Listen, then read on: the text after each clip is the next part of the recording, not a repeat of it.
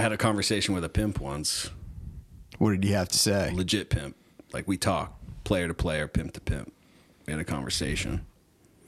Um, this was when I was in uh, the Army Reserves, and I'm trying to remember where it was. I want to say I want to say it was in ATL, Atlanta. I think we were driving through Atlanta and we stayed at a really shitty motel. It might have been like a a Super Eight. Is that what it is? Super Eight motels. Mm-hmm. And there was no one there. We were like the only people staying there, but there were these two chicks staying in the same room, and people from Maine.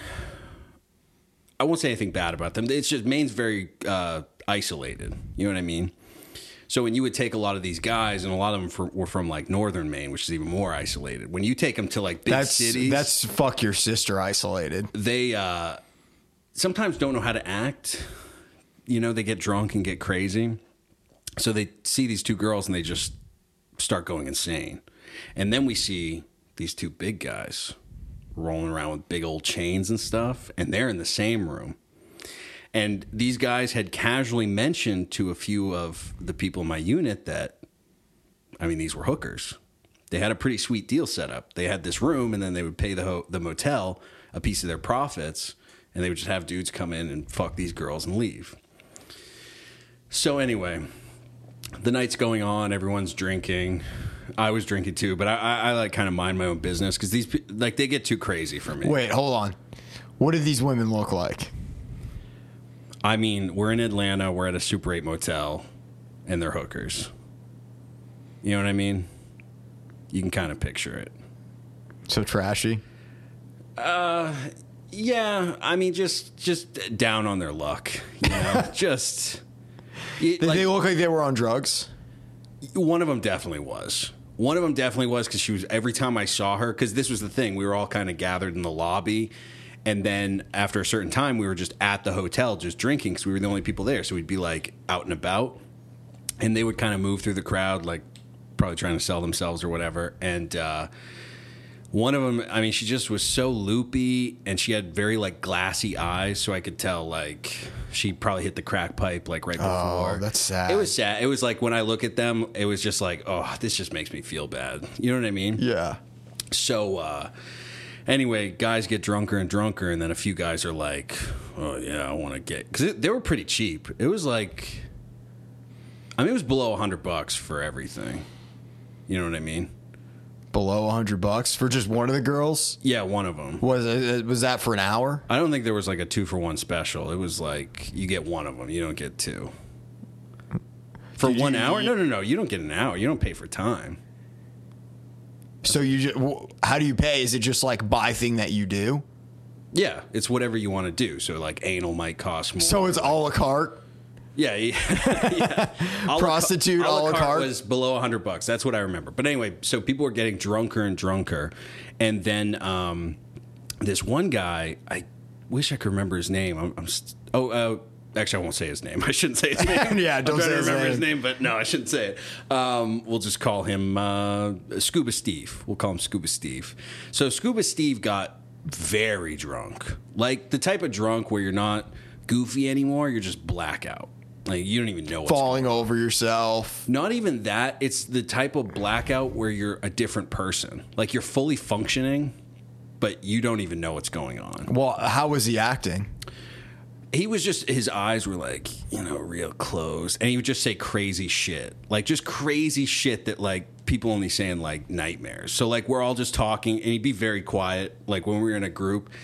And uh, this one guy, he he like didn't have the courage to go to this room and pay for a hooker. And this guy was getting so annoyed. The guy who was drunk, Scuba Steve, and Scuba Steve goes, Man, I don't give a fuck. You want to know how much it is? I'll go find out for you. Because that was the thing. This guy, he knew a la carte was below 100 bucks and he didn't have that much money, whatever it was, 80 bucks or whatever. So he was trying to figure out, like, well, can I get? What he can afford? But he was too scared to go talk because these were like big. So he didn't want to negotiate. Yeah, and this and this guy Scuba Steve was like, "I'll go fucking find out." And I just knew him going to that room was going to end badly because these are pimps. Time is money. Don't be coming to me blackout drunk, fucking trying to play games. You know what I mean? So I followed him immediately because I'm like, he cannot fucking speak to these people. Everyone thought it was funny, and I was like, no fucking way. You guys don't understand. So I run over to the room, but and he when he knocks, he knocks like he's the fucking police, like like Oh God! you know what I mean? Like he's pissed off. He's like, I need to get this done, you know? and they open the door. I was coming around the corner, like right when the door got open, and it just swings open.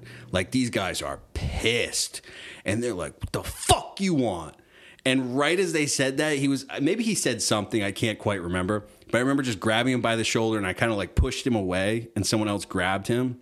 I was like, oh, hey, sorry, man. My, my friend's just not feeling well. He thought this was his room or whatever.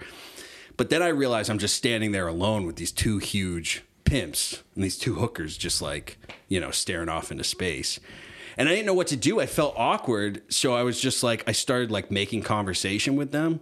And I was just like, oh, yeah. So like, because they were still pissed off. You know what I mean? So I was going to you were trying to calm them down. yeah, I was using the art of conversation. You know, I wanted them to know again, this is player to player, pimp to pimp. You know what I mean? And once they knew that, they'd be like, all right, this guy's cool. So I just started talking. I was like, oh, yeah, so you guys, like, are you at this hotel room every day? Like, it's a pretty sweet deal, right? You know, you don't have to be like on the street and stuff. And for a second, he was like sizing me up, like he didn't know what was going on. And they just started casually talking to me, like describing this deal at the motel. And like, he was like, Yeah, man, it's pretty sweet. It's like a lot better than fucking, you know, how I used to do it. And he just said, you know, he paid the, the, uh, the front desk person however much money a day or whatever. So we talk for like 10 minutes, whatever. It's all casual. Probably not 10 minutes, probably just a couple minutes. And uh, I go to bed. Next morning, Scuba Steve is sitting in his truck 'cause we were truck drivers. I think I mentioned that before. And he's just like passed out. Like, you know, he just drank He's hungover. And I went to talk to him. I was like, bro, do you remember when uh, like a pimp was about to kill you last night? And he just goes, I talked to a pimp last night. And then just goes back to bed. So not only did he not know he talked to a pimp, but the news that he talked to a pimp and that pimp was pissed off at him was uneventful enough that he said, I'm just going to take a nap. Like he did. Can you imagine someone telling you you don't remember, but they're like, yo, dude, some pimp almost kicked your ass last night. And you're so uninterested, you're like, eh, I'm going back to bed. And that made me think Scuba Steve had to have one of the most interesting lives for this to just be non-eventful. like I couldn't even imagine the type of life where like that's just kind of like ugh, whatever. You know what I mean? But yeah, pimps, man.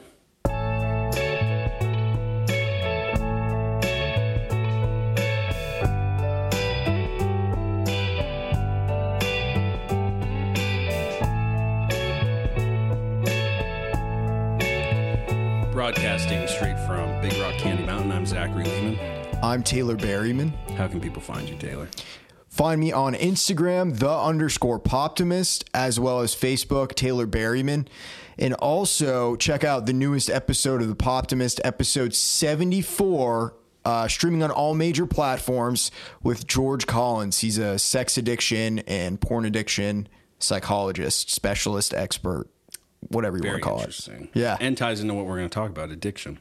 Yeah, it does. Yeah, yeah. That's pretty cool. Um, you can find me at Writing Lehman on Twitter and then just Zachary Lehman on Facebook and Instagram. Uh, so we're back to a normal normal week, back at it. So what is the pick this week? With Teeth by Nine Inch Nails. Great fucking album. Now, Great now this fucking is your pick. Yes. So I'll say because I love this too. But why do you love this, and why are you picking it to discuss? couple different reasons. The first reason is this is the first Nine Inch Nails album that I ever really found. I remember when I was first getting into music, I was maybe 13, 14, and around that time is when the song Only was everywhere on the radio. Hmm.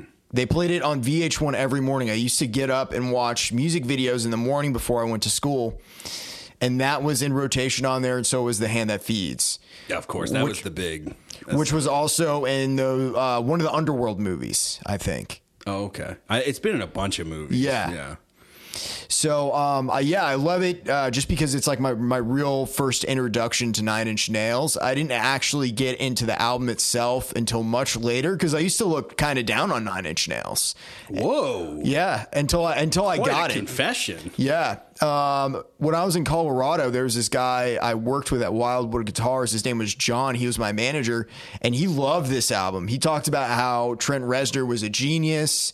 There was actually uh, a heating, like a heating unit in the back of the store where we worked, like our little shipping and receiving area.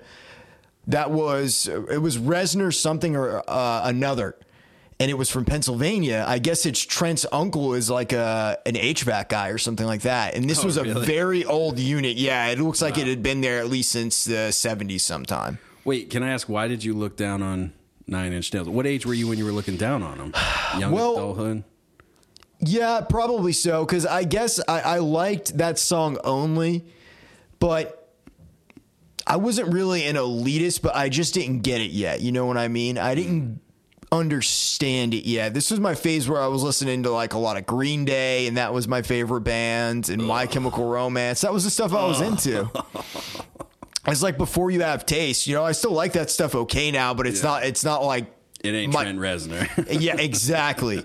Yes. yeah. Exactly. So uh, Trent Reznor is just an interesting guy too. Does stuff for soundtracks. Um, Yeah, he's a very accomplished film composer. He does is. a lot of uh, David Fincher movies. I think the one coming up on Netflix, I think he did. oh, really? Yeah. Uh, Mank, I believe. And he did a bunch of others. The great film composer.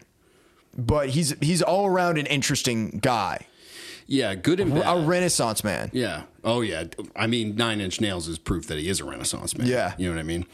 Um, I'll say too. Uh, I I like Trent Reznor. Trent Reznor to me is uh, a genius. I think he's one of the greatest living writers, probably one of the greatest living musicians. I just feel like I can't really judge that because I'm not really a musician. Mm-hmm. But speaking as a writer, I mean, this album is one of the best pieces of writing ever made to me. It follows a cohesive theme, It does. Yeah. and really, I don't see this music. It's angry, but it doesn't depress me. I, I don't feel depressed when I listen to this because it's a meditation. Yeah, that's It's- a way to put it. It's burning out all the shit that's in there and getting it out of your system. and we we should say what tell me what briefly like what the album is about cuz he has a very specific reason he made this album. Yes, he got sober. So and this Sucks. this yeah yeah yeah no shit. Um, you're talking to the guy with CBD and nicotine patches right now. Trent Reznor would respect that. Yeah, he would respect that.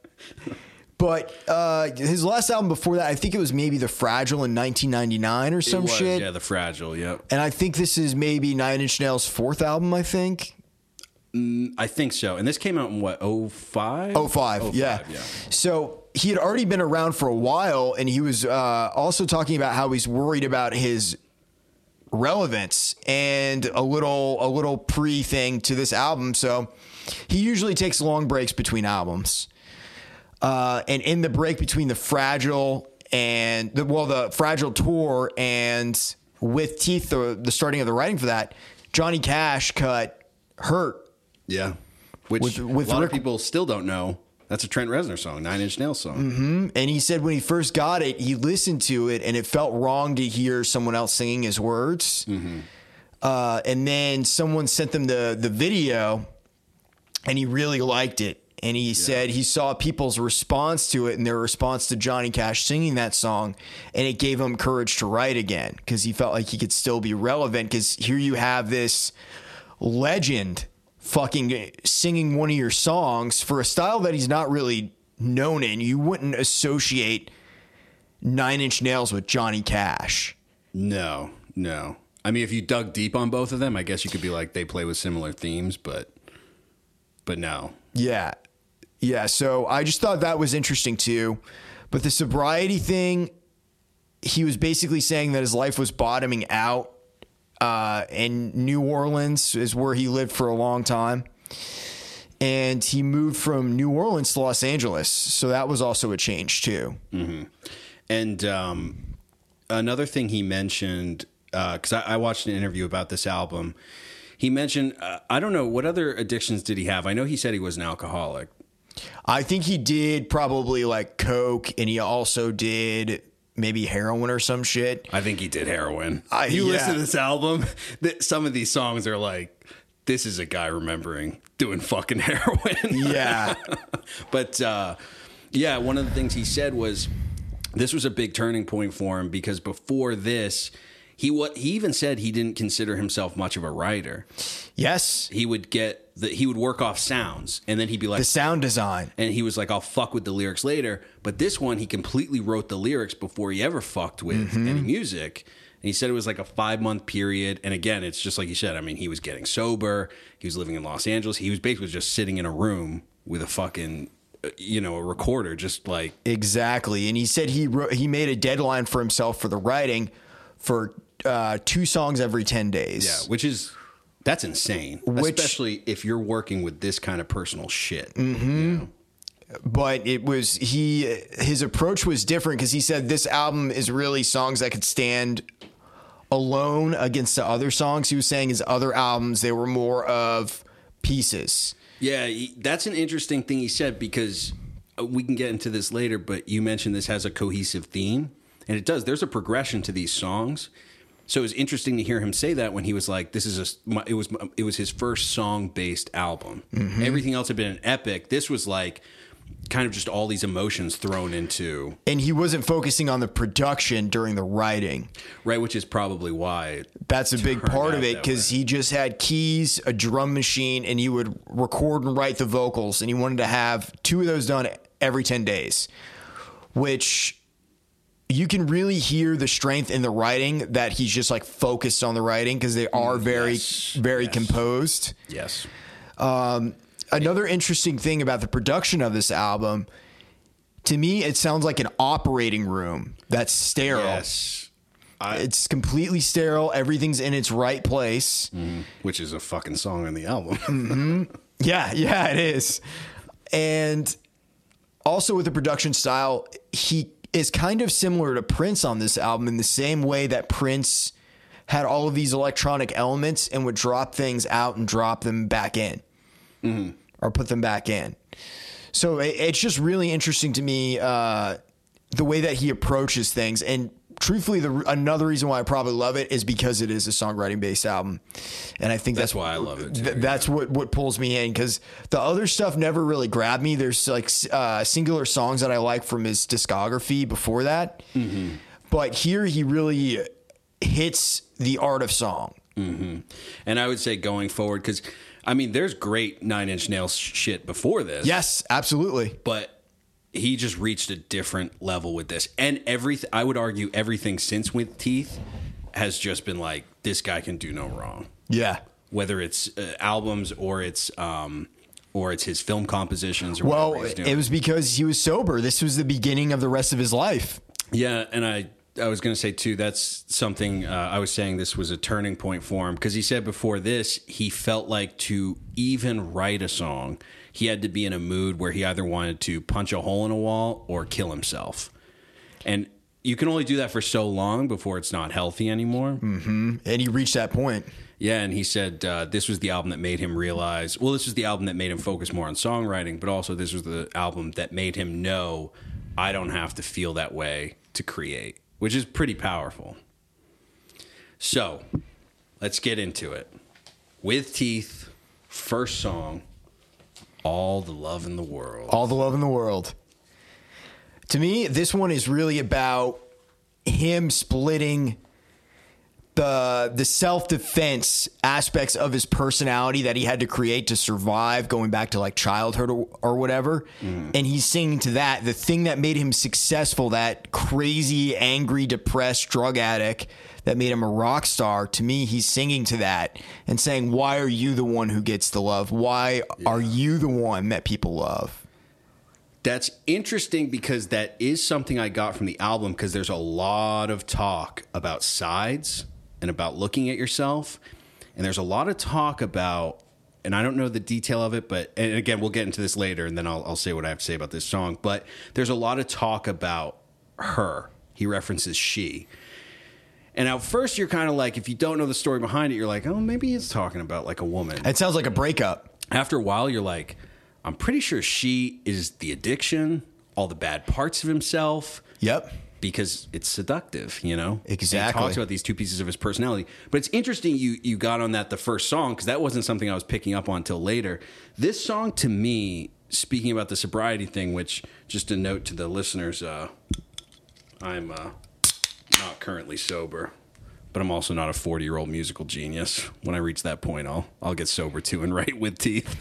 Um, the thing I got from this song was that it was a freshly sober person dealing with being in society because you're looking around. I mean, some of the the lyrics he says, watching all the insects march along, and they all, and he basically says they all seem to know where they belong. So he's this guy. He knows what he he wants to do in life. He's doing it, and yet he's back in society and being freshly sober. He's like, why the fuck do these people? Why are they so content with life? You know, I just picture him w- walking through the streets, being like, why the fuck are these people so content When he's confused about his purpose at this point. Yeah, yeah. Which and there's a progression through these songs of him finding a purpose, or at least reaching a point where he can search for a purpose. But yeah, I thought this song was really. I mean, the the, the theme for me was just going insane in a world that's pretending to be sane. He doesn't know how to be sane in this world. You know what I mean? Because drugs were his escape. You know what I mean? But uh, I want to talk about the ending. I So was just about to say, yeah. So no, so the ending part it, when those chords kind of change and the song opens up because the whole thing kind of sl- like slinks aro- along and is very tense Mm-hmm. and then the ending is kind of the release where he's singing all, all the different uh, like harmonized versions of why do you get all the love in the world And he also says at one point too, "Where do you get all the love in the world?" Right? He says it once, I believe. uh, i don't know i maybe never I'm wrong. I could be never caught that but I thought he said it once, and then he switched to why, and then he repeated the why. Why do you get all the love in the world? he might have said that So, but I what do you know. think of that lyric? Why do you get all the love in the world? So I'm gonna say more about him using that production right there in addition to the lyric, Mm-hmm. because we're hearing it as a bunch of different voices. Those are his voices in the in his head that he's hearing, like talking to him, asking him why he gets that love. Yeah, I was gonna say when it when it switches at the end, which there's a lot of these songs where it seems like the last third he does some big turn, some big change. Like I love when this song switches to you hear the piano coming in. And then it does that, dun-dun-dun, like the, Yeah, the um, yeah. real mechanic part, mechanical Yeah. part. Oh yeah, that was something I was going to say. You said this sounds like it's from an operating room. Every one of these songs, when I listen to them, I, I just picture like big factories. You know what I mean? It, it very mechanical. You know what I mean? But everything Ugly is pristine, machinery. and I, I feel like it's pristine and clean. Well, that yeah, that's what I mean. I don't mean like an old abandoned factory. I mean like like if you watch um, you know a movie set in the future. Yeah. You see all these ugly machines, but they're working perfectly. Yeah. That's kind of what it sounds like. You you just expect to see like fire coming up and smoke and you know what I mean? Yeah. It felt like he was going for some kind of vibe like that. Like he was almost in a personal post-apocalyptic world. You know what I mean? Yeah, So he was in the factory of himself, dude. and I was going to say, I'll, I'll say about the why do you get all the love in the world? I mean, you picked up on that theme early, so that could be him talking to the other piece of himself, the addict. I was thinking this was more like he's so because again, the progression of these songs for me is the progression of uh, getting sober. So because I was viewing this as being freshly sober, he's not lashing out at himself yet in my mind. That's coming. He's lashing out at well, he does in other songs too, Yeah. like in a worse way. Yeah. This is more confusion of like looking at other people and being like, how the fuck am I ever gonna live with these people sober? You know what I mean? Mm-hmm. So when he says, "Why do you get all the love in the world?" I thought that was kind of relating back to that line about the insects and why do you know where you belong. So it's almost like these people are living in ignorant bliss, and that ignorant bliss is a form of love that he's not receiving from the world. He has to put in extra work to reach this point where they're just fucking acts. They're ignorant insects, which. I fucking love Trent Reznor because this is exactly how I feel about people. I fucking look at people and I'm just like, why the fuck are you happy right now? um, uh, so yeah, I mean, anything else to say about that song? It's a good song to open the album with For sure. because again, there's such a great progression, and this I would say is just a really great intro. And I love that it it opens with this song, and love is in the title. You know what I mean? Oh, yeah. that's great. So next song, what do we got? You know what you are? Yep. Do you know who drums on this song? Are you going to be impressed if I do? I actually will, yeah. Dave Grohl. Yeah, he does. Ba-bam! Yeah, I knew that. But I found that out today. I, I, I hadn't known that, but uh, I saw he either mentioned it or I just saw it randomly pop up, and I was like, "Oh shit!" But Dave Grohl does do a lot of like random shit like that. He He's kind of like the rock session guy for all the big guys Which is that pretty- can afford to have him on their albums. Isn't it crazy to be as big as Dave Grohl and you're still just like, "Yeah, I'll come play drums." Eh, fuck it. He's it's a so great- he's a cool specifically his drum sound though. You know what I mean? It's a amazing sound. and uh, Trent said during the making of the album, he was like, you know, play it like Dave Grohl would play it, and he's like, why don't I just call Dave Grohl and ask him to do yeah, it? yeah, yeah. Yeah, that's great. And uh, that was another thing he was saying was this uh, this album made him a little more collaborative because he usually does everything himself. And he said before this he was kind of a dictator about everything. He had Atticus, Atticus Ross on this album, who's his collaborator. Even now, they still work together. Yeah, and I believe Alan Moulder produced it. that sounds familiar. Also, side note, uh, Poptimist side note, episode one features Adam Ayan from Gateway Mastering, who did the surround sound master of this album. Oh wow, I think it was like maybe like a Best Buy exclusive or some shit. Mm-hmm.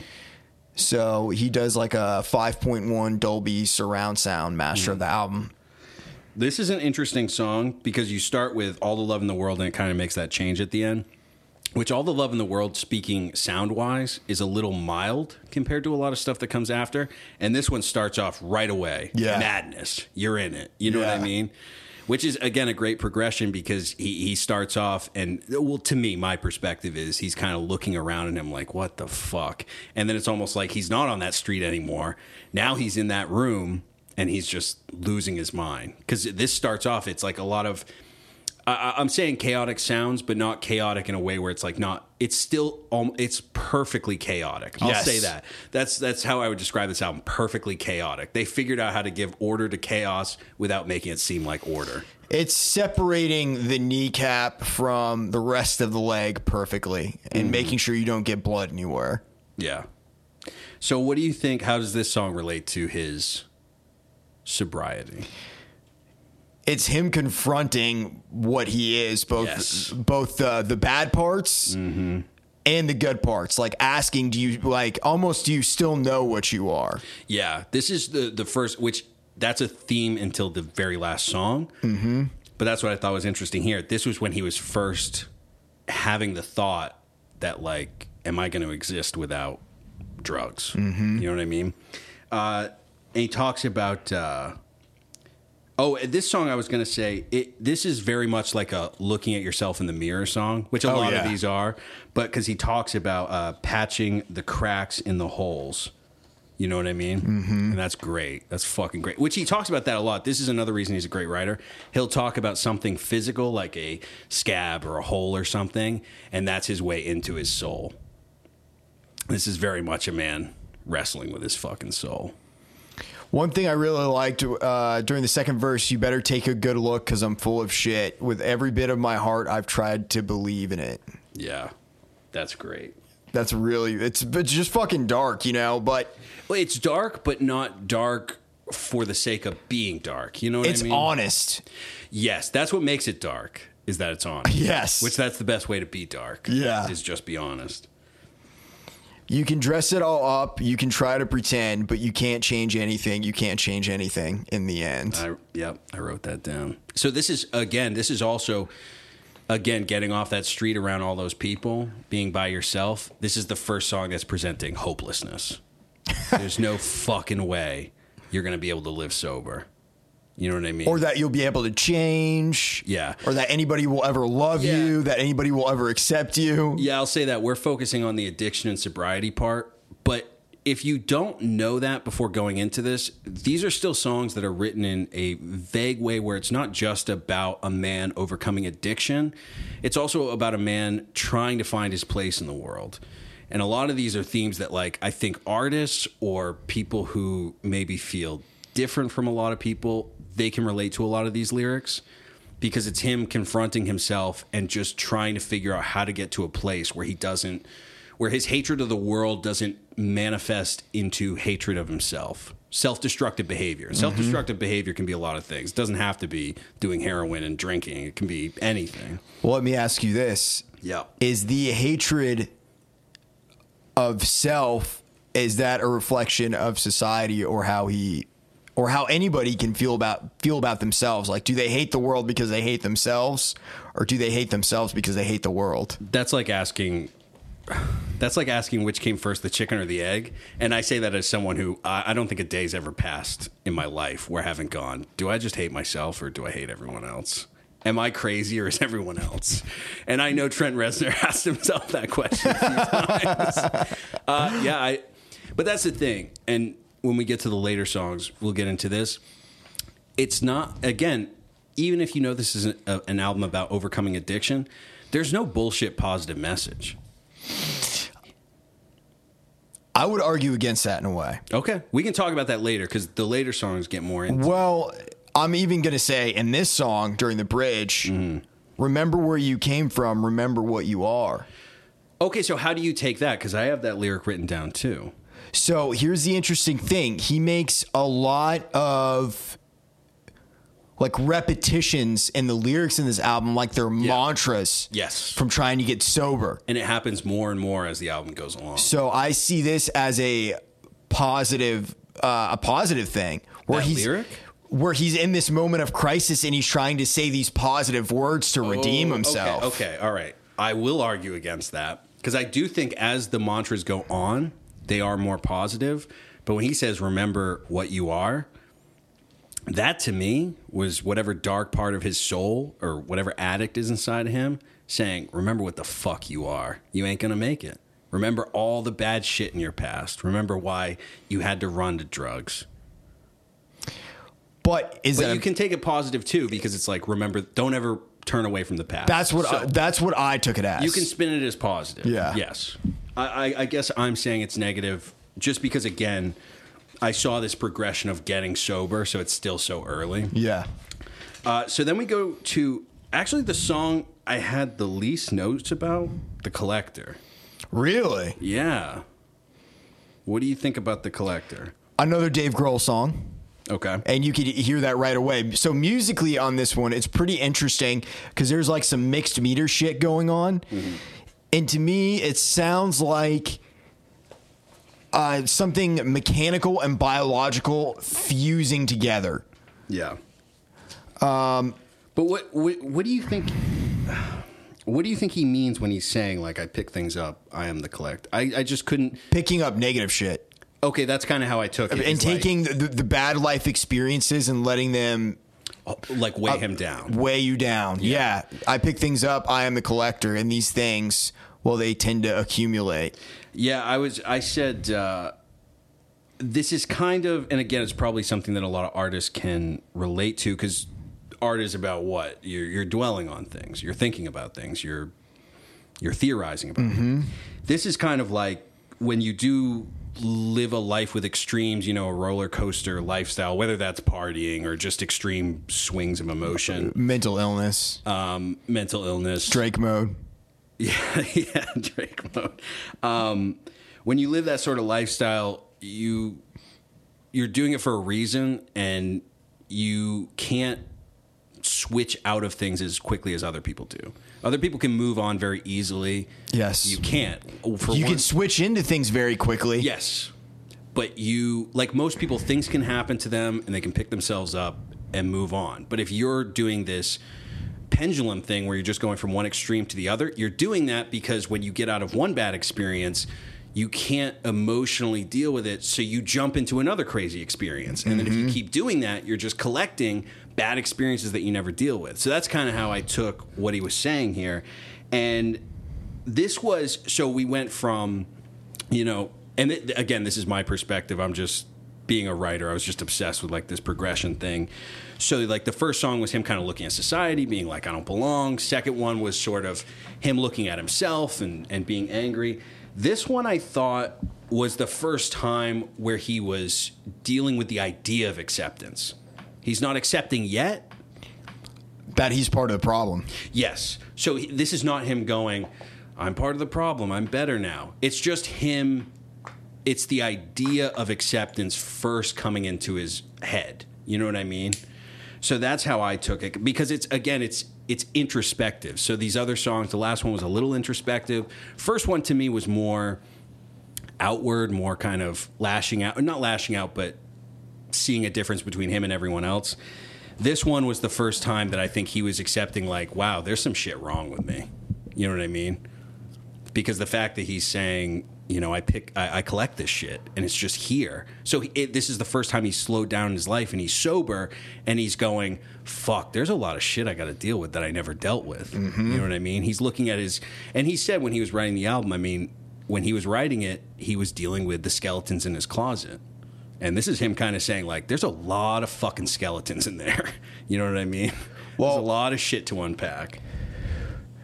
Even on the the outro, he does the mantra thing again. Yeah. Every last one, every last one. Uh, that to me is every bad feeling that he has or every thought he's had, he's thinking about it and what role did he play and what were his defense mechanisms in that that caused him to be that way. And he's honestly looking at himself and he's no, he doesn't know what it is yet, but he's going after it. He just sees like the lyrics in the second verse, I am the plague, I am the swarm. He I think he also sees himself as infecting other people's lives.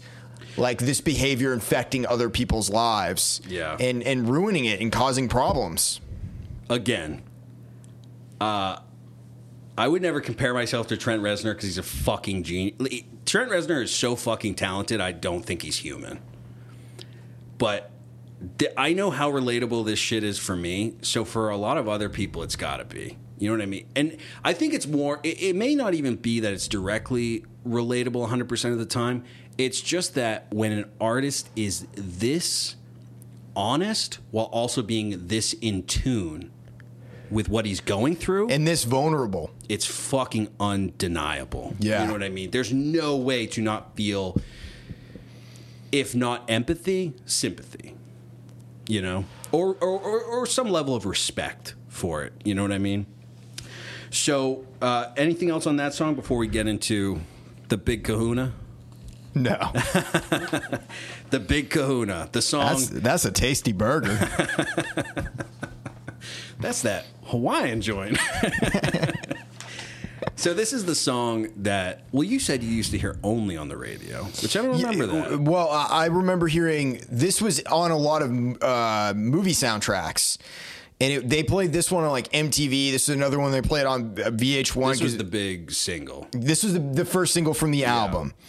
And he said he wrote this about George W. Bush Yep, yep. and the Iraq War. The world's gonna end. but here's the thing. I also felt he probably did. He was able to to use that too.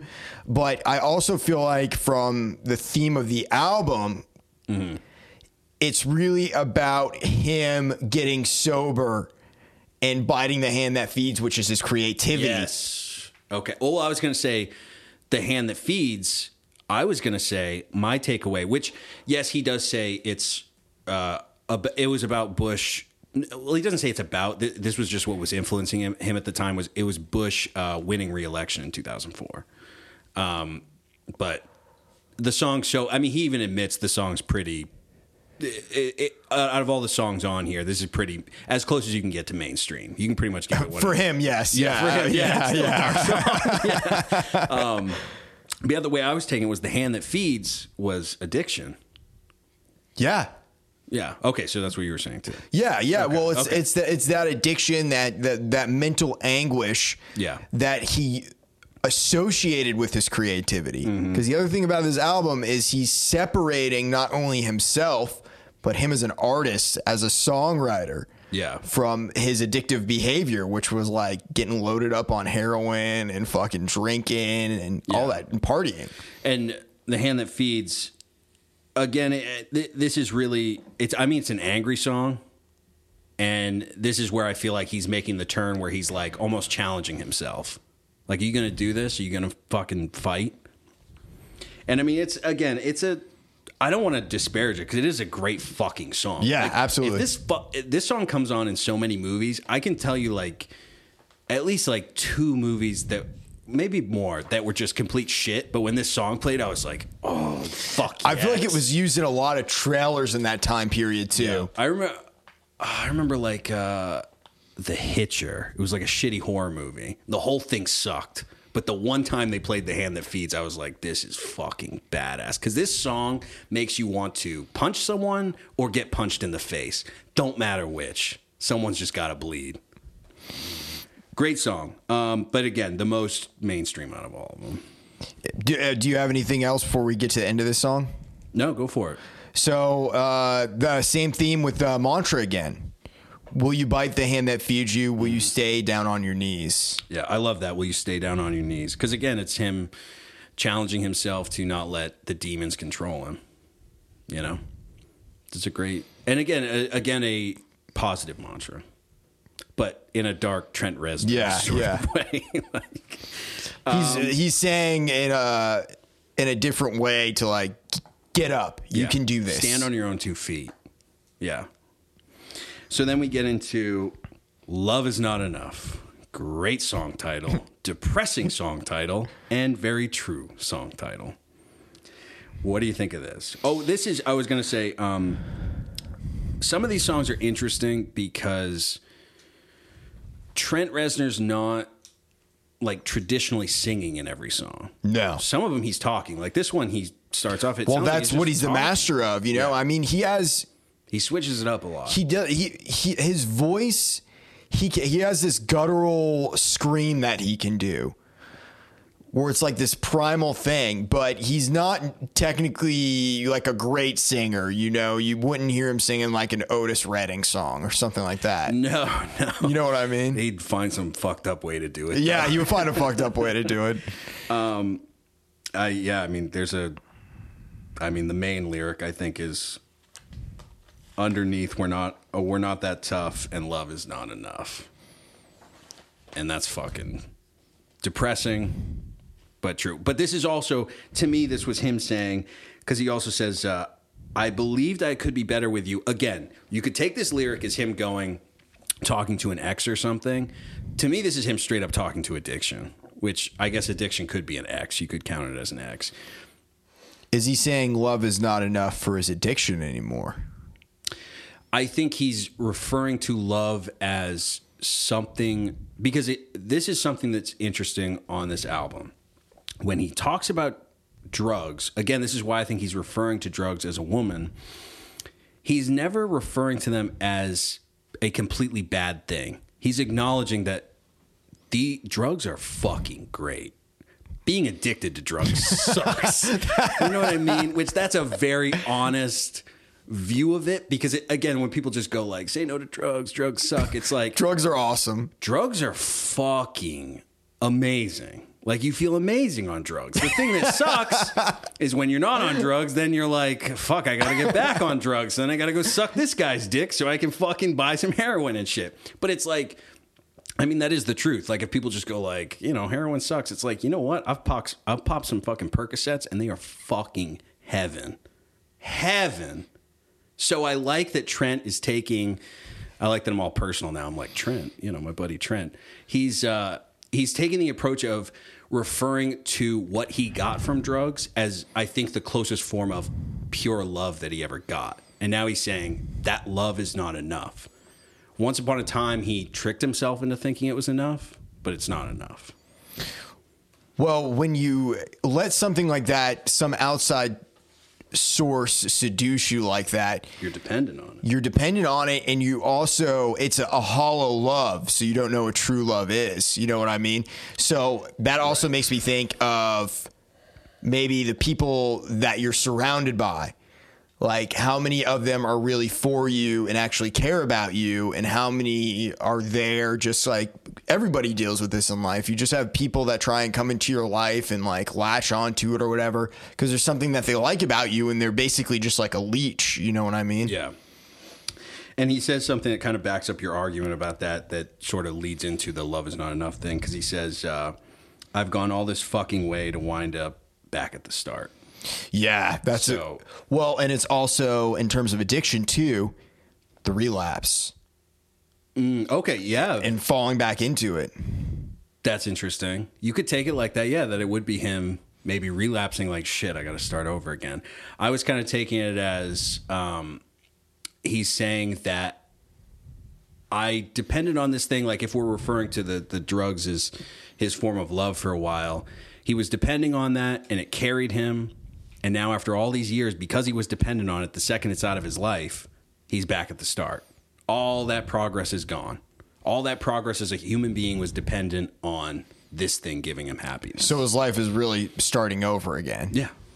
That's all of his relationships and everything, yeah. is are in question mm-hmm. Because Why do I treat the people that I'm around this way, even though they love me and I treat them like shit? You know what I mean? Just Yeah. like, it's like being reborn in a non Christ cuck way. You know? verse two, my, this might be, this is probably my second favorite set of lyrics on the album.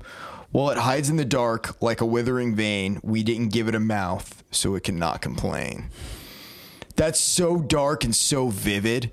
Yeah, it's creepy. It's creepy as fuck, dude. That's That's scary. David Lynch shit. Yeah, that is David Lynch Ooh, shit. funny. Trent Reznor works with fucking David Yeah, Lynch. of course. Yeah, yeah. He was in uh, season three of Tin, uh, Twin Peaks Yes. Yeah. Fuck. I mean, on one of the uh, end of one of the episodes. yeah. Even if, uh, yeah, he was he sang for like twenty minutes. Yeah. I remember watching that episode and he started singing. I'm like, oh shit, we're getting a Nine Inch Nail song. It was like a music video. It was like 20 minutes later, and I'm like, oh, this is fucking amazing. um, yeah, I mean, even if you don't like Twin Peaks, just look up uh, his performance on Twin Peaks. It's Yeah. fucking great. Um, so yeah, love is not enough. Anything else about this song? I mean, I, I was taking this. The theme for me was basically breaking up with an old life. Mm-hmm. That was the the theme for me. And uh, and then again, uh, the I believed I could be happy with you. I was gonna say if you did want to take that as he was talking about some kind of ex or something, it would just be that you can't rely on anyone else for happiness. I feel like on top of trying to get sober, he's also going through a breakup. That's why I say he may have mixed the metaphors because he was. I, I don't know. And, and he got dumped. oh, you think he got dumped? Yeah, I mean, this sounds like a man who just got dumped. That's true. That's true. But maybe he was just dumped by drugs. Maybe he was just dumped by drugs. Maybe Yeah, he was dumped by drugs and a girl. That sucks. That's a yeah, that's whammy. that's a dark time. Uh, so next we're into uh, probably the song I know the the second best on this album because this plays all the time. It's in a ton of movies and stuff. I feel like they use this a lot for video game trailers too. Yeah. Well, it's it's got such a uh, it it's got such a moody feel. Like very cinematic. yeah, um, every day is exactly the same. Again, very depressing title. The grind title. of sobriety. That's what this. Yes. the grind ma- makes me makes me think of like he's just sober every single day, dealing with life as it's happening, mm-hmm. and, he you- can't go run away to anything. Yep. And he's dealing with just this the monotony of sobriety, the monotony of life. I mean, even if you're not an, a recovering addict, I mean, I know I have I have fucking weeks like this still where I'm just like, oh my god, every day I'm just you just go through the motions. Yeah. if if you are someone who isn't just content to do things and then like, oh, I'm gonna just go home, have a beer, watch the game, go to bed if you're one of those people who's like, fuck, like you're thinking about yesterday and today and tomorrow, you're like, God damn, this is depressing, you know? So that, yeah, that's how I take it. I mean, it, it's the monotony of sobriety. It's the monotony of life that he's dealing with for the first time in a long time. The bridge on this one. Do you have any any lyrics before that that you wanted to mention? Oh, yeah, yeah. Can I say some of the Yeah, first yeah, lyrics? go for like it. the, the first one, I fuck, this is fucking poetry. When he says, I believe I can see the future because I repeat the same routine. Mm-hmm.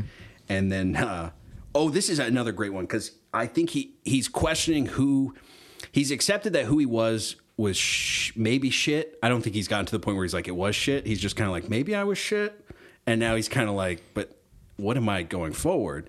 And he says, uh, I think I used to have a purpose. Then again, that might have been a dream. Like he's literally reached the point where he's like, I don't even know this. And this is why I said heroin. He he might have really done heroin because this sounds like someone going through withdrawals on heroin.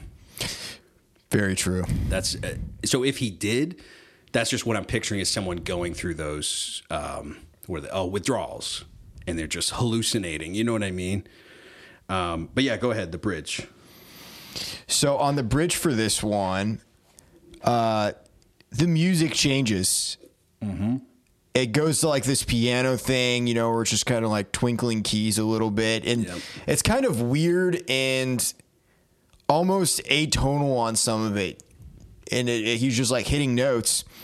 But the lyrics, I'm writing on a little piece of paper. I'm hoping someday you might find. Well, I'll hide it behind something. They won't look behind. I was going to ask you, what the fuck do you think that means? I, I don't great. know. It sounds great. I just, it sounds so vague yet specific that he doesn't even want us to know what it means. Yeah, I don't know what it means. Um, Because it sounds like he's talking to, he could be talking to someone close to him. He could be talking to himself, his future self. I don't know. Yeah, I, I can't make heads or tails of what it is. It just it just makes me feel something. Yeah. Oh, yeah. It, it's still, it's, it's perfectly written. I also want to ask you about another lyric I had a question about. Um, when he says, eyes are watching, in case I lose myself again. Do you think he's just talking about the people around him or fans? Like now that he's sober, he's in a position where people are holding him accountable? Or am I taking that too literally? I think I think so. I think it also makes me think of like if he has a sponsor, people know that he's trying to get sober. He's having to do it for them and to make these not even just a sobriety thing, but the he's fundamentally changing. This sounds like, like an album uh, of someone fundamentally changing who they are. oh, yeah, for sure. and every interaction that they're having. So that's what it really makes me think of. Um, sometimes I think I'm happy here. Sometimes, yet I still pretend, and that that too is another good thing about like what you were saying at the beginning of the song. It's just like the grind mm-hmm. of trying to to be in life and having to deal with shit. And sometimes he feels good, and other times not so good. He has to fake it to just get through his day. Yeah. But again, he's not. That's why this album is so good because he's so honest. He's not painting a bullshit rosy picture. He's taking you through it step by step. Not only getting over drugs or whatever he's getting over, but just reconstructing yourself, figuring out who the fuck you are, and accepting the bad and the good. You know. Uh, so then we get into the title song. With teeth, yeah. With this teeth, might be. This is tough to say. I would say the second half of this album has some of my favorite songs on it. I, I love this whole album. Yeah.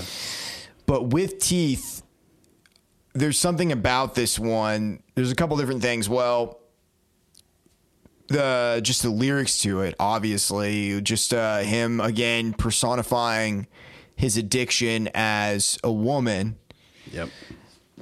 Uh, just saying she comes along, she gets inside, she's ma- she makes you better than anything you've tried. It's like this drug, the same the same way that a new relationship or love is a drug.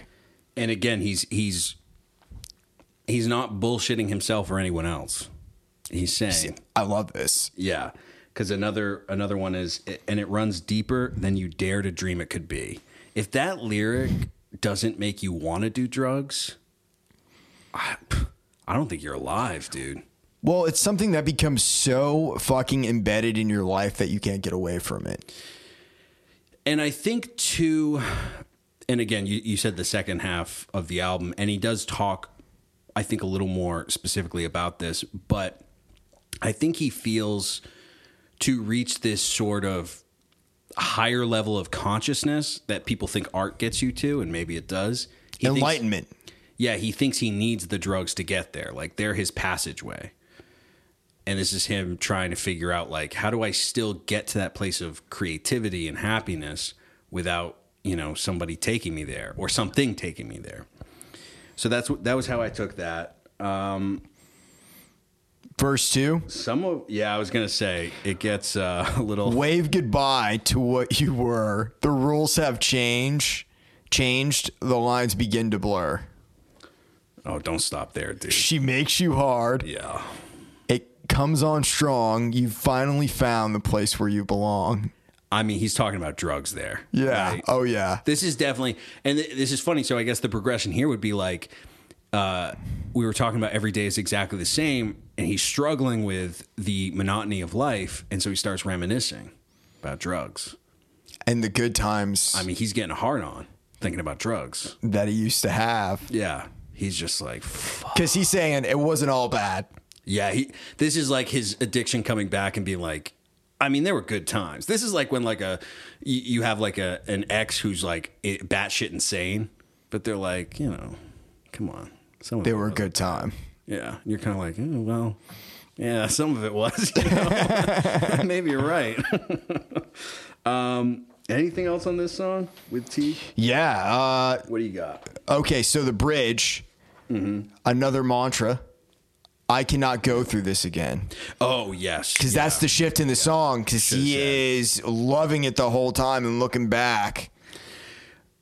but he's uh, with that line. I was going to say he's recognizing that. I think that's like a moment of clarity, and he's saying it as a mantra to like to fight off these feelings of like, dude, drugs were awesome, because he's saying like this is bad that you're what he's going through is so hard. He's like, if I do drugs again, I'm done because I can't get sober again. I can't go through this again. This Yeah. this wanting Deconstructive Yeah. process. Yep. So this is him, and he, I think he says it so many times because he's telling himself, if you go back, you will die. You will die. You will die. He's just saying it again and again to be like, this is the reality. That was how I took it. What does the chorus mean? Because it's also the title of the album with teeth. This was something that confused me even after I listened to the song a few times because it's very vague. I mean, it could be, it could be that he's reminding himself that this addiction is actually predatory, like it has teeth, like it's going to bite you. you know? That was kind of how I took it, but do you have a theory about it? Because I, I, I'm not even saying that's for sure. I'm saying that was just me going like, I. I, I honestly, I like that theory a lot. that's what I thought he was doing. Because again, he says, doesn't he say with teeth a lot too in this song? Yeah, yeah. So I thought that was him again reminding himself it's dangerous. Yeah. Don't forget, like I know, It will bite you. like again, the drugs are great, but it's him reminding himself the addiction sucks. Yeah. You know what I mean? It's almost like, uh, actually, you know what? I'll, I'll go with my theory because if he's saying with teeth, it's almost like It's got a hold on you. that. And I was gonna say Once an addict, always an addict. and I was also gonna say it's it's like when you see like a, a, a cute animal you want to pet or something, you know, or you see like a, an animal like maybe you see a fucking lion. You're like, wow, that's a cool lion. I'd like to pet that. And you know what? Petting a lion probably would be fucking awesome. But he's gonna bite you with those fucking teeth. It's a It's gonna be awesome for a about a, second. yeah. You know what I mean? Just like drugs, it's gonna be awesome for about a second.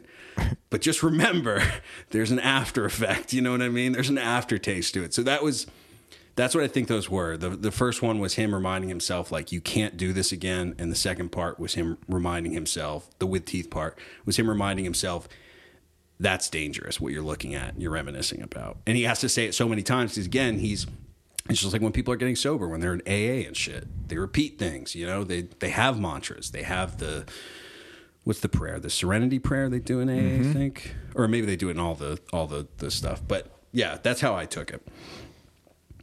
next song, Only. Only. Yep.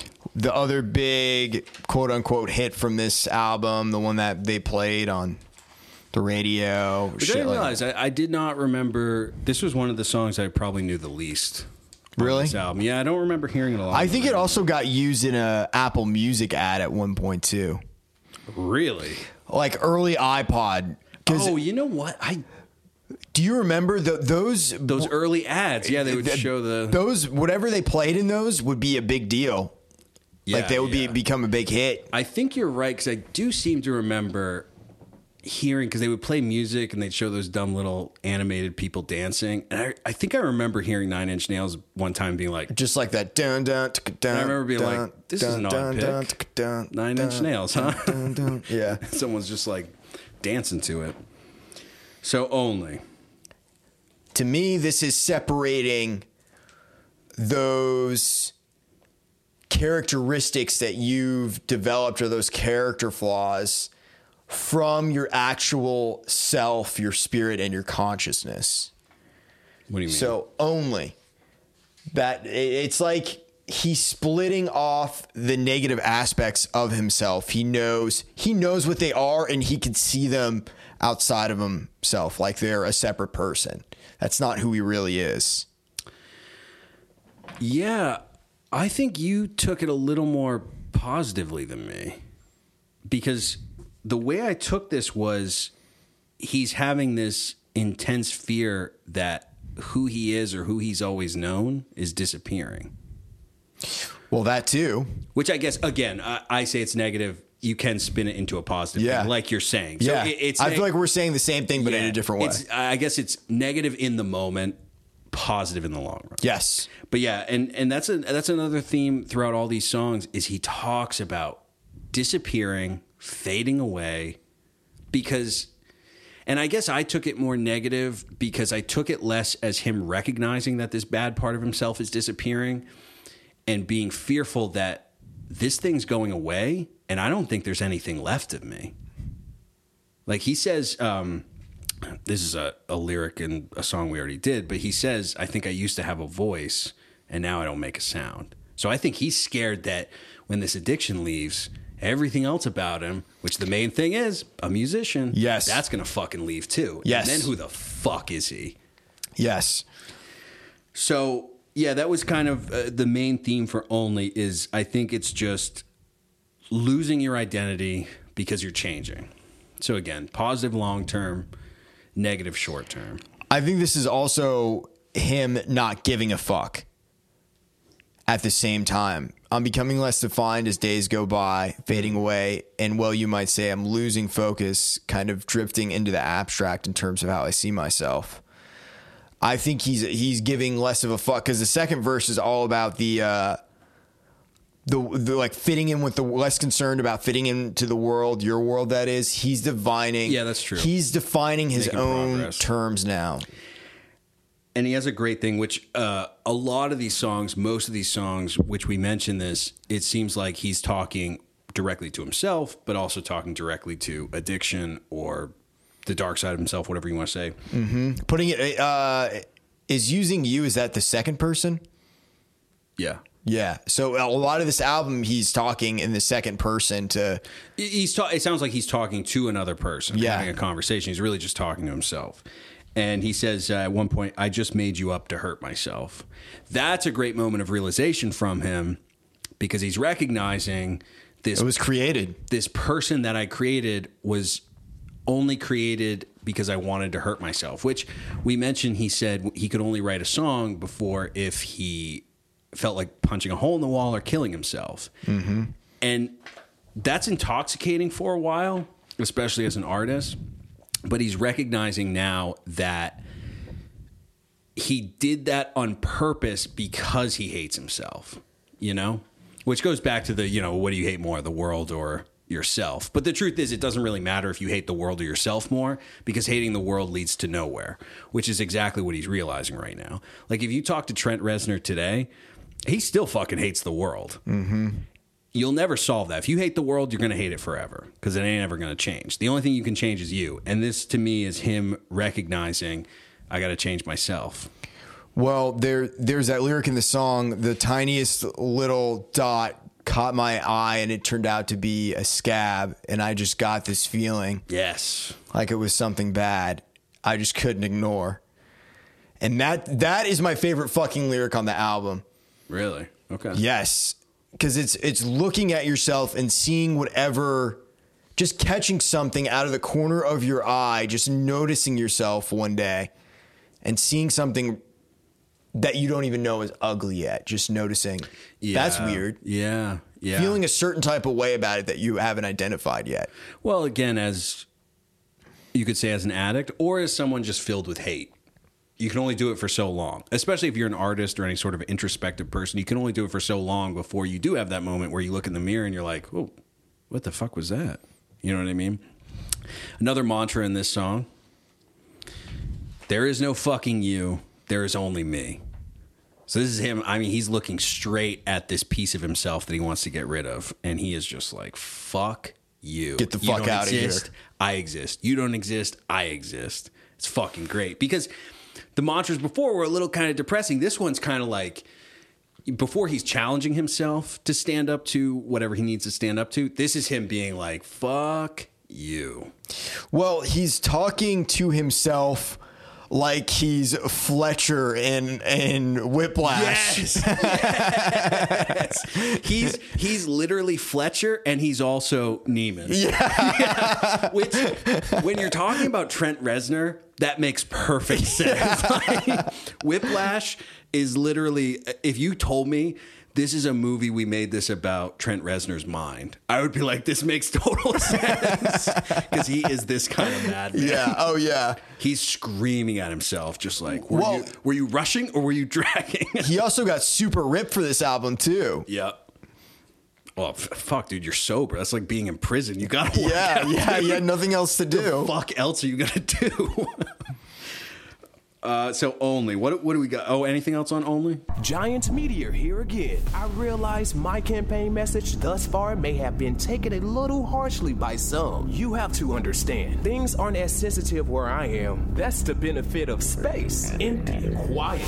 No Twitter, no color, no opinions. It just is. And that's what I'm offering you, the world in 2020. I see what's happening in your snow globe, and I see how you snowflakes are being treated, and it's disheartening. You deserve more. You deserve the peace that I have. That's why I'm sacrificing my own peace this November to bring about true change, not just in DC, but everywhere. Getting smaller. Love this song. This is the most. Love this song. This is like the most psychotic song on the album. This Yeah, is the the manic episode. I, I was gonna say this song was when I went like I kind of thought it was about the album was about heroin. I was like, this is about heroin. This is a man just going crazy in a room. Um, but I also wanted to actually tell you know what. What do you think of this song? First off, Where does this rank for you on the album? you know, when I first got into this album, this was my favorite song. Oh, okay, okay, because this is maybe my favorite song on the album. It's it's pretty rock and roll too. It's got a real another Dave Grohl track. Oh, okay, that makes sense. Yeah. So uh, it's just super hectic and chaotic sounding. It You're sounds like he's- spiraling out of control. It sounds like he's screaming into the void. yeah. Oh yeah. even some of the lyrics. I mean, when he's just like, "I've got my arms that flip, uh, uh, flip flop, flip flop, flip flop." I got my head on a spring. It just sounds like he's like losing touch with reality. Yeah. he's like his body's falling apart in his own mind. That's very David Lynch too. That was kind of how I was looking at. it. But let me float a theory about this song to you. I thought maybe this song could be from the perspective of his addiction. Like maybe his Interesting. I'm not saying this is true. Um, I'm just saying it was a weird thought I had where I was like, because he's talking about disappearing again in this song, and he's talking about almost falling apart. So I thought this could be from the perspective of his addiction, because his addiction's dying, and his addiction's dealing with dying. Shit, dude. I would not have even thought of that. That's I like that. That's a good theory. That's what I thought, because you know they were just. Uh, I haven't got fucking anything. Again, this talk of disappearing. I think I'm losing my grip. I think I'm losing my grip because losing power. You don't have power anymore. So that's what I kind of took it as is it, this thing is just disappearing.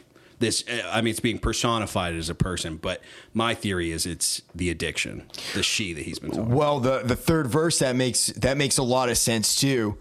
Hey, and for what it was worth, I used to. Uh, I really used to believe that maybe there's something great that we could achieve. That's his addiction talking to him and saying, We "We, could have done something great. The were great together. What were Yeah. you? What are you thinking?" Yep. And then, uh, and then, of course, some of the last lyrics when he's, it's just going fading away, fading away, because Mm-hmm. I think that's what's happening to the addiction. It's losing power, and especially because this comes after a song where he's It sounds like it's powering down too, Yeah. like something spiraling out of control, going down the drain. and again the progression because the you know the songs before this he's more and more saying like fuck you. You know mm-hmm. what i mean? And now it's like shit the seduction's not as strong anymore. So yeah that's that that's my theory because again there's you know my world is getting smaller every day. That's another thing. My world is getting smaller every day. That lyric to me you can say that's still Trent Reznor going like my world's getting smaller like he's in a room and sobriety's making it feel like the walls are closing in but I also took it as this addiction, this person, whatever it is, their only world is because of Trent Reznor. So because he's saying fuck you and he's getting rid of it, it's like my world's disappearing. I'm literally I'm not dying, I'm just not going to exist. I'm ceasing to exist. Evaporating. Yeah. Which is also how I took like the beginning was so mad with the head on a spring, arms flip flopping. It's like you're ceasing to exist. You're not even dying. You're just disappearing. So that's how I took this song. My favorite song on the album, I think, because it's just so fucking crazy. Next song, Sunspots. Sunspots, yeah. Great bass line on this one. Uh, what do you think this one's about? This was like The Collector. This was one of two that I had the least amount of notes on. Um, I mean, I think it's still he's because he says things. I think it's still playing with the theme of figuring out who he is. Because he says things like, uh, "I think I used to be someone." Well, he ends uh, not to skip ahead, but he ends. He starts. He says, "I think I used to be someone," and towards the end, he says, "I think I have to be someone." So the progress there tells me that he is mourning this person and maybe the addiction that's going away. But then at the end, he has this realization that, like, no, you were never someone. Now you have Well, to figure out how to be someone. Let me ask you this. So he also talks about just staring off into the sun, yeah. and the song's called Sunspots. well, that was something, that metaphor, I don't know. I don't know if that has something to do with drugs or what. I don't know. I I mean, here let's come back to that. There's one thing I want I want to talk about. Oh, can I say another great lyric I like at the Yes. beginning? Sometimes I forget I'm alive. That's fucking great. Uh, the chorus. yep. This is one of the things that reminds me of Prince. Okay. Because uh, the way that he, if you just listen to the the chorus, she turns me on, she makes me real. I have to apologize for the way I feel. The the actual melody, it, it almost reminds me of, uh, like, "Kiss" by Prince.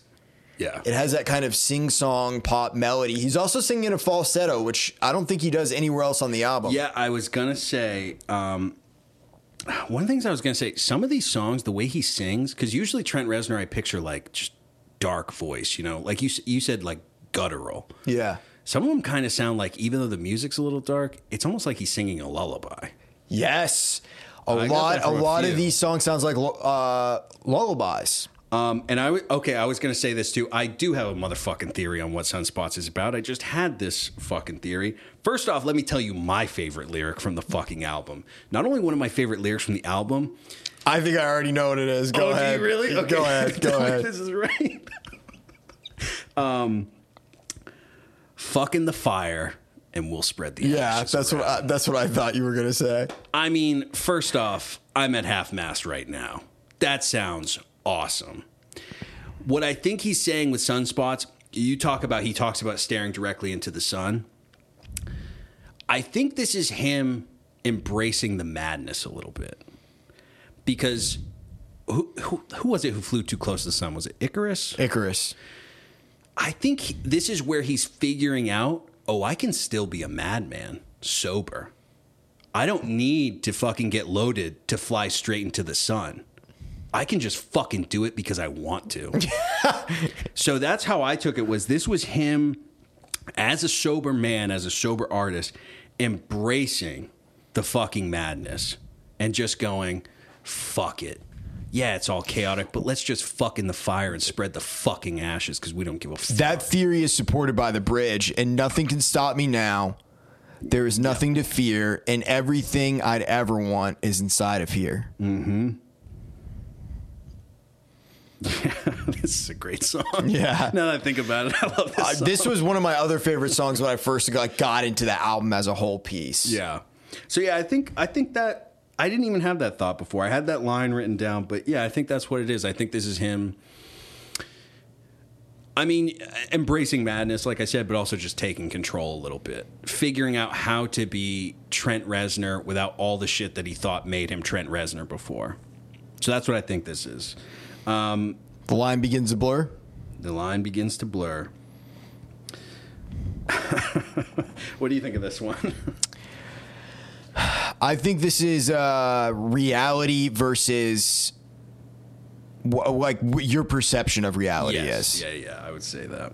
and you don't know which is which just because you are starting to do that deep dive on yourself because when you deep dive like this you're very isolated no Yeah. matter if you're a, an addict or you're just going through something getting sober going through a big life moment where you're like i gotta change and i gotta grow the fuck up Well, he, he he says at the beginning, I have this line written down. He says, "And myself, I have grown too weary to hate." I think this is literally just a song about him saying he's really tired of being stuck in his head right now, and he needs to get the fuck out. Mm-hmm. Even if it's led him to sobriety, he's spending too much time up there. So again, a, a positive progress, but that's how I took it. Was he's stuck in his head? um, he's thinking about too much. I mean, he says uh, there are there are things I said I would never do. There are fears that I cannot believe uh, have come true. So again, there's like there's positive lyrics and there's negative lyrics here. I think he's just recognizing like because the the last song he's embracing the madness. Now he's kind of like, all right, I figured that out. Now I need to get the fuck out of here and start putting this shit into practice. Because if you stay up there, even if you've turned it positive, there's still negative shit up there. You know what I mean? Because now he's still he's looking back at his past again, going, I can't. you can't be that deep into yourself all the time because you'll destroy yourself you will go Yeah. crazy Because again, he goes back to a negative. He Yeah. says, I can't even believe some of the shit that's happened. You know? Um, oh, and he says another lyric, he says kind of midway through the song, he says, There's somebody on top of me. I thought that was interesting. You think that's him just talking about addiction or? yeah Because what do they say? It's like monkey on your back or Yeah. whatever, a rock on your chest. and then he says i don't know i don't know Yeah. Well, again, So- stuck in his head. He's like, Yeah. I don't even fucking know what to think anymore. Um, anything else on this song? no uh besides you straight. what's that I was going to say pretty straightforward. pretty straightforward on that one. Beside You in Time, this actually might be my favorite song now on the album.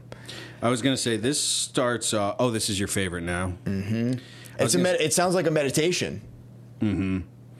It starts. Oh, you you said it starts off like a meditation. I was going to say it starts off like that. You do picture like a group coming together, but it still has like an apocalyptic feel.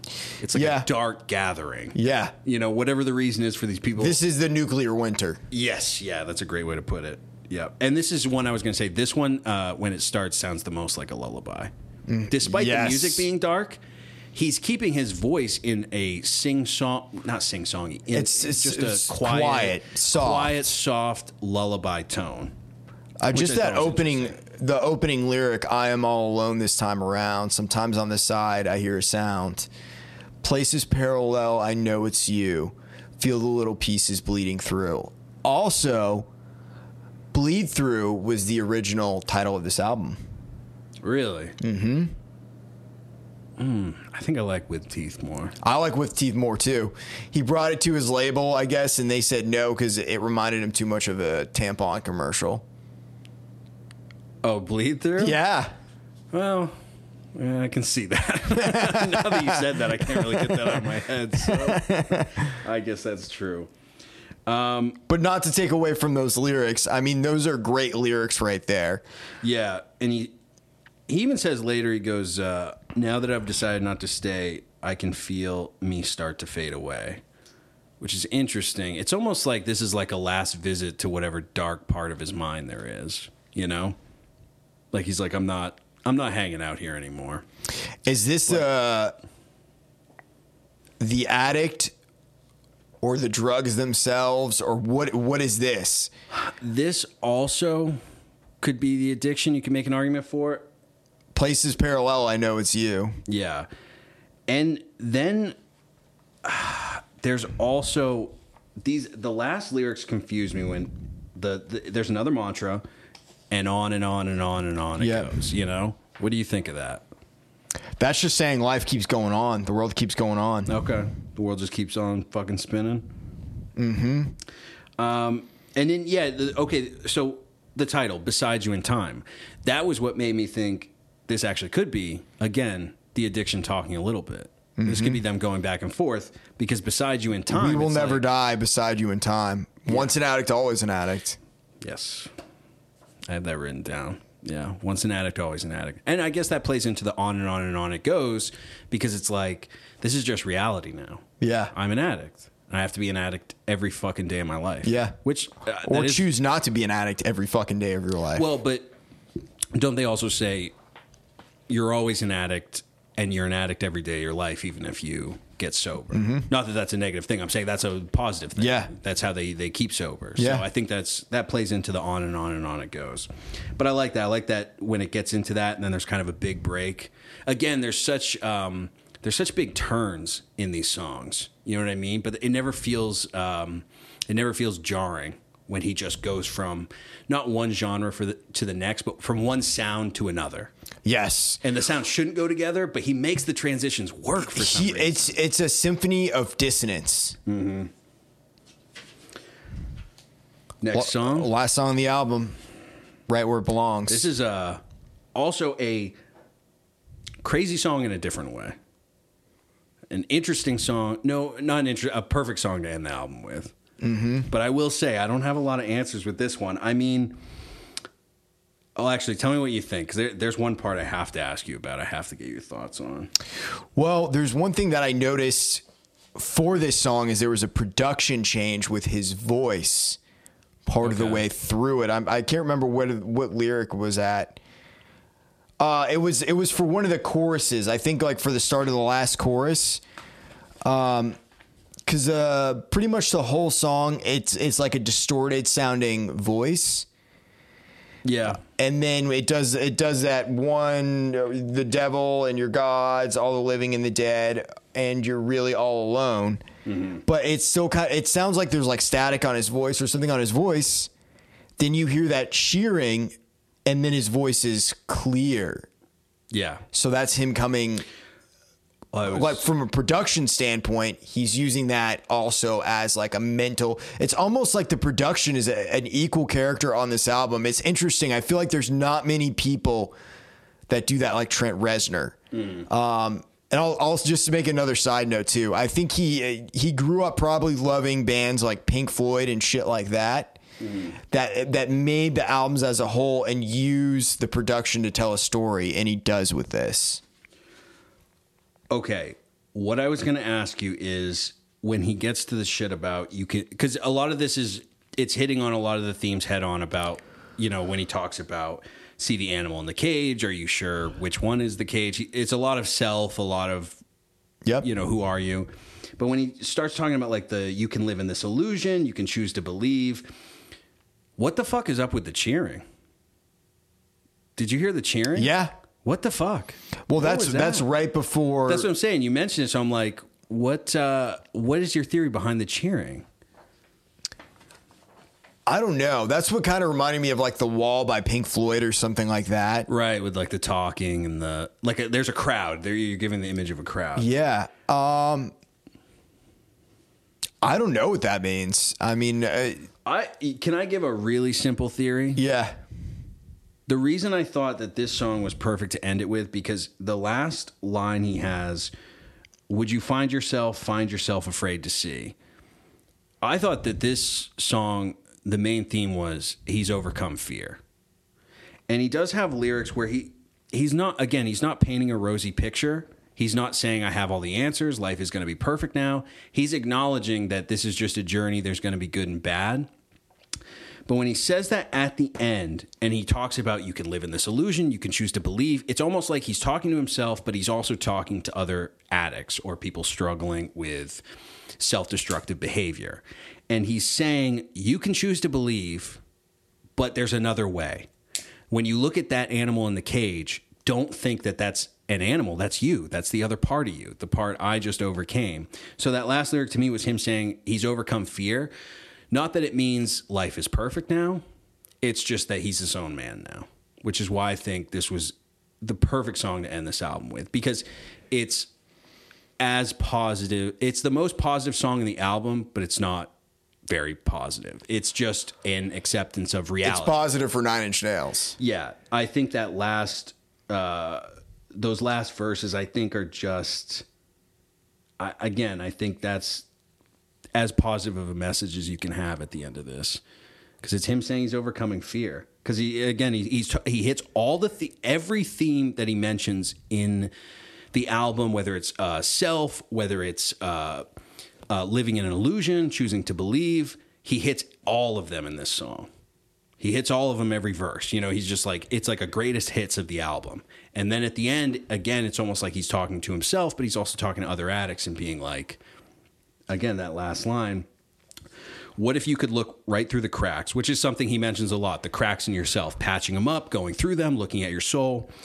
What if you could look right through the cracks? Would you find yourself, find yourself afraid to see? So he's basically saying, don't be afraid to look at yourself in a real fucking way. Go through those cracks, look at your fucking soul. It, I, made also it take it as uh, change your perception of the world. Well, yeah, change uh, your perception of the world by being more honest about who you are. So I think that's his message at the end is like, I did it, you can do it. Look at those cracks and don't fucking patch them up with drugs or self destructive behavior. Just fucking go into them. Because you you're not going to be afraid. You you think you're going to be afraid to see. You think you're going to be afraid to look at yourself, and it's going to be hard. But fuck, I just did it. That's how I took it.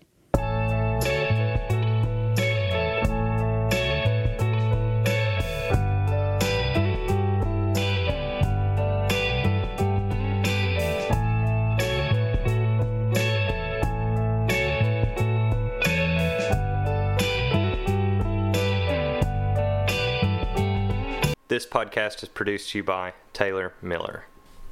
We're gonna shoot you in the fucking head, Millhouse. And then I'm going to rape your fucking skull. We're While, roll- you're, while you're still We're rolling. Good. I want people to know this.